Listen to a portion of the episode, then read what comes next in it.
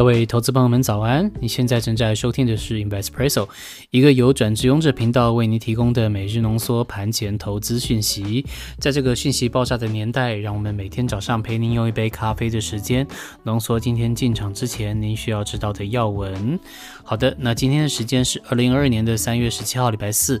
今天的精选新闻部分，我们与您分享长荣减资这个消息的看法，请您听到最后，或是说点击 YouTube 下方的时间轴，可以跳到指定的位置。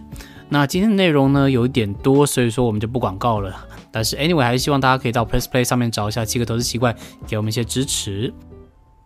好的，那我们先来报告一下台股的部分。那台指期呢是在昨天进行结算，台股的走势是比较震荡，早盘一度涨大概一百五十点，直接攻克了万七，但是中间呢航运股开始涌现卖压，直接拖累了指数翻黑，那高低震荡呢差不多有两百七十七点。那后来呢？随着电子股持稳，金融股强烈的撑盘，慢慢又走回来。如果我们观察三大法人的资金变动的话，可以看到外资在昨天持续卖超了大概一百五十亿元，是连四卖。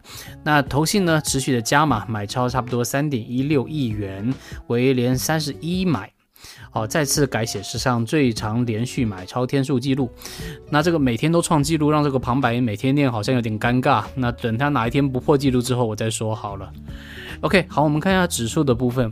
加权指数的话是上涨十四点，呃，上冲下洗之后呢，收了黑 K 带上下影线，目前呢仍然在各均线之下。那贵买指数的部分的话是上涨零点九九点，收红 K 带上影线。观察新台币的话呢，是收在二十八点五元，是下跌了零点零五元。那盘中呢是有一度到了二十八点六七元啊，不过在尾盘呢还是把它拉回来了。那再来看一下族群的焦点，强势的前三名的话有包含金融、电机、机械以及贸易百货；弱势的前三名呢包含航运、造纸以及汽车。观察成交比重的话呢，可以看到电子股是四十个 percent，航运股也出了大量哦，是到了三十八个 percent，跟电子股是类似的。再来第三个是金融，三个 percent。好的，再来与您报告一下昨天晚上美股的表现。那在讲指数之前的话，按照惯例，我们一样讲局势。那今天的话，要讲一个比较重要的东西，就是我们追踪很久的这个 Fed 的升息。在刚刚凌晨两点钟的时候，Fed 公布了这次 FOMC 的会议结果。那我们帮您总结为两个重点：第一个对通膨的看法，以及第二个对升息的决策。首先，先报告一下对于通膨的看法。那联准会表示，最近几个月的就业市场强劲，失业率已经大幅的下滑。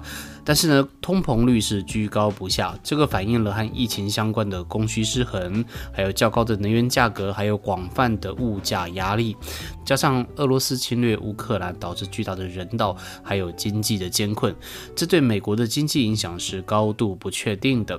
因此，短期内通膨可能会再严重。那联准会认为呢，在货币政策立场上要适当的紧缩，可以将通膨有效的拉回到百分之二的目标。那这边特别提一下，这边的百分之二是指 PCE，不是 CPI 哦。那联准会的目标虽然是百分之二，但是一月的数字是百分之五点二啊，所以说看起来还有一段路要走。好，这是他们对于通膨的看法。再来看一下他们对升息的决策。那联准会决定将联邦基金利率的目标区间调高到百分之零点二五到百分之五啊。换句话说，就是升一吧，这跟这个市场的预期是类似的。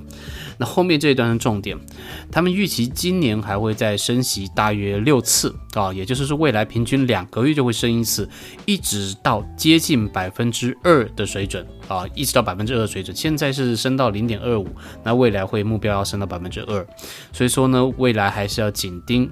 那虽然这是因为乌俄战争的危机让大家没有出手很猛哈，但是呢，未来的不确定性还是摆在那边。那我们会继续帮您把这个话题追下去。好，再来我们看一下指数的部分。很有趣的是，昨天费的谈完话之后，各大指数直接崩跌，但是崩掉没有多久之后呢，又拉起来了。那这是利空出尽还是跌升反弹？这就不得而知了。那我们只能提醒投资朋友们，还是要尊重交易趋势的方向，顺势而为会让大家少费很多的功夫。好，那我们看一下道琼工业指数，昨天是上涨五百一十七点，收实体红黑带下影线，昨天一口气突破了月线的压力。再来看纳斯达克指数是上涨四百八七点，收实体的红 K。费城半导体指数呢上在一百五十九点，收实体的红 K。好，布兰特原油指数的话，目前在九十八上下浮动，快跌到了暴涨之前的水准了。所以说，也许听众朋友们可以晚一点再加油，那我们可以再省一点点荷包的支出。好，最后我们带您看一下族群的部分。昨天比较强势的族群有互动媒体，哦，这个涨了蛮多，涨了十一个 percent 整个族群。再来的话是教育。第三个是信贷服务，弱势族群呢，包含有农业、其他的能源资源以及多元化的金融服务。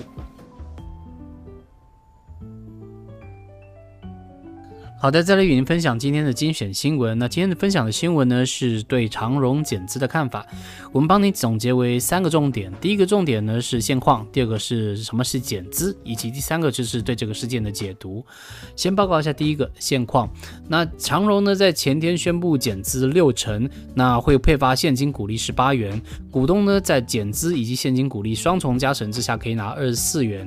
那法人圈的看法呢是偏向正面平等，好，甚至。部分的机构将投资的建议上调到买进，然后呢，昨天外资就直接给你卖超四千两百张，那一直加码的投信呢也卖超了四百五十张，所以大家都可以知道这些平等可以听的话哦，那个 什么都可以吃了，所以说我们才一直强调投资人要有独立思考的习惯。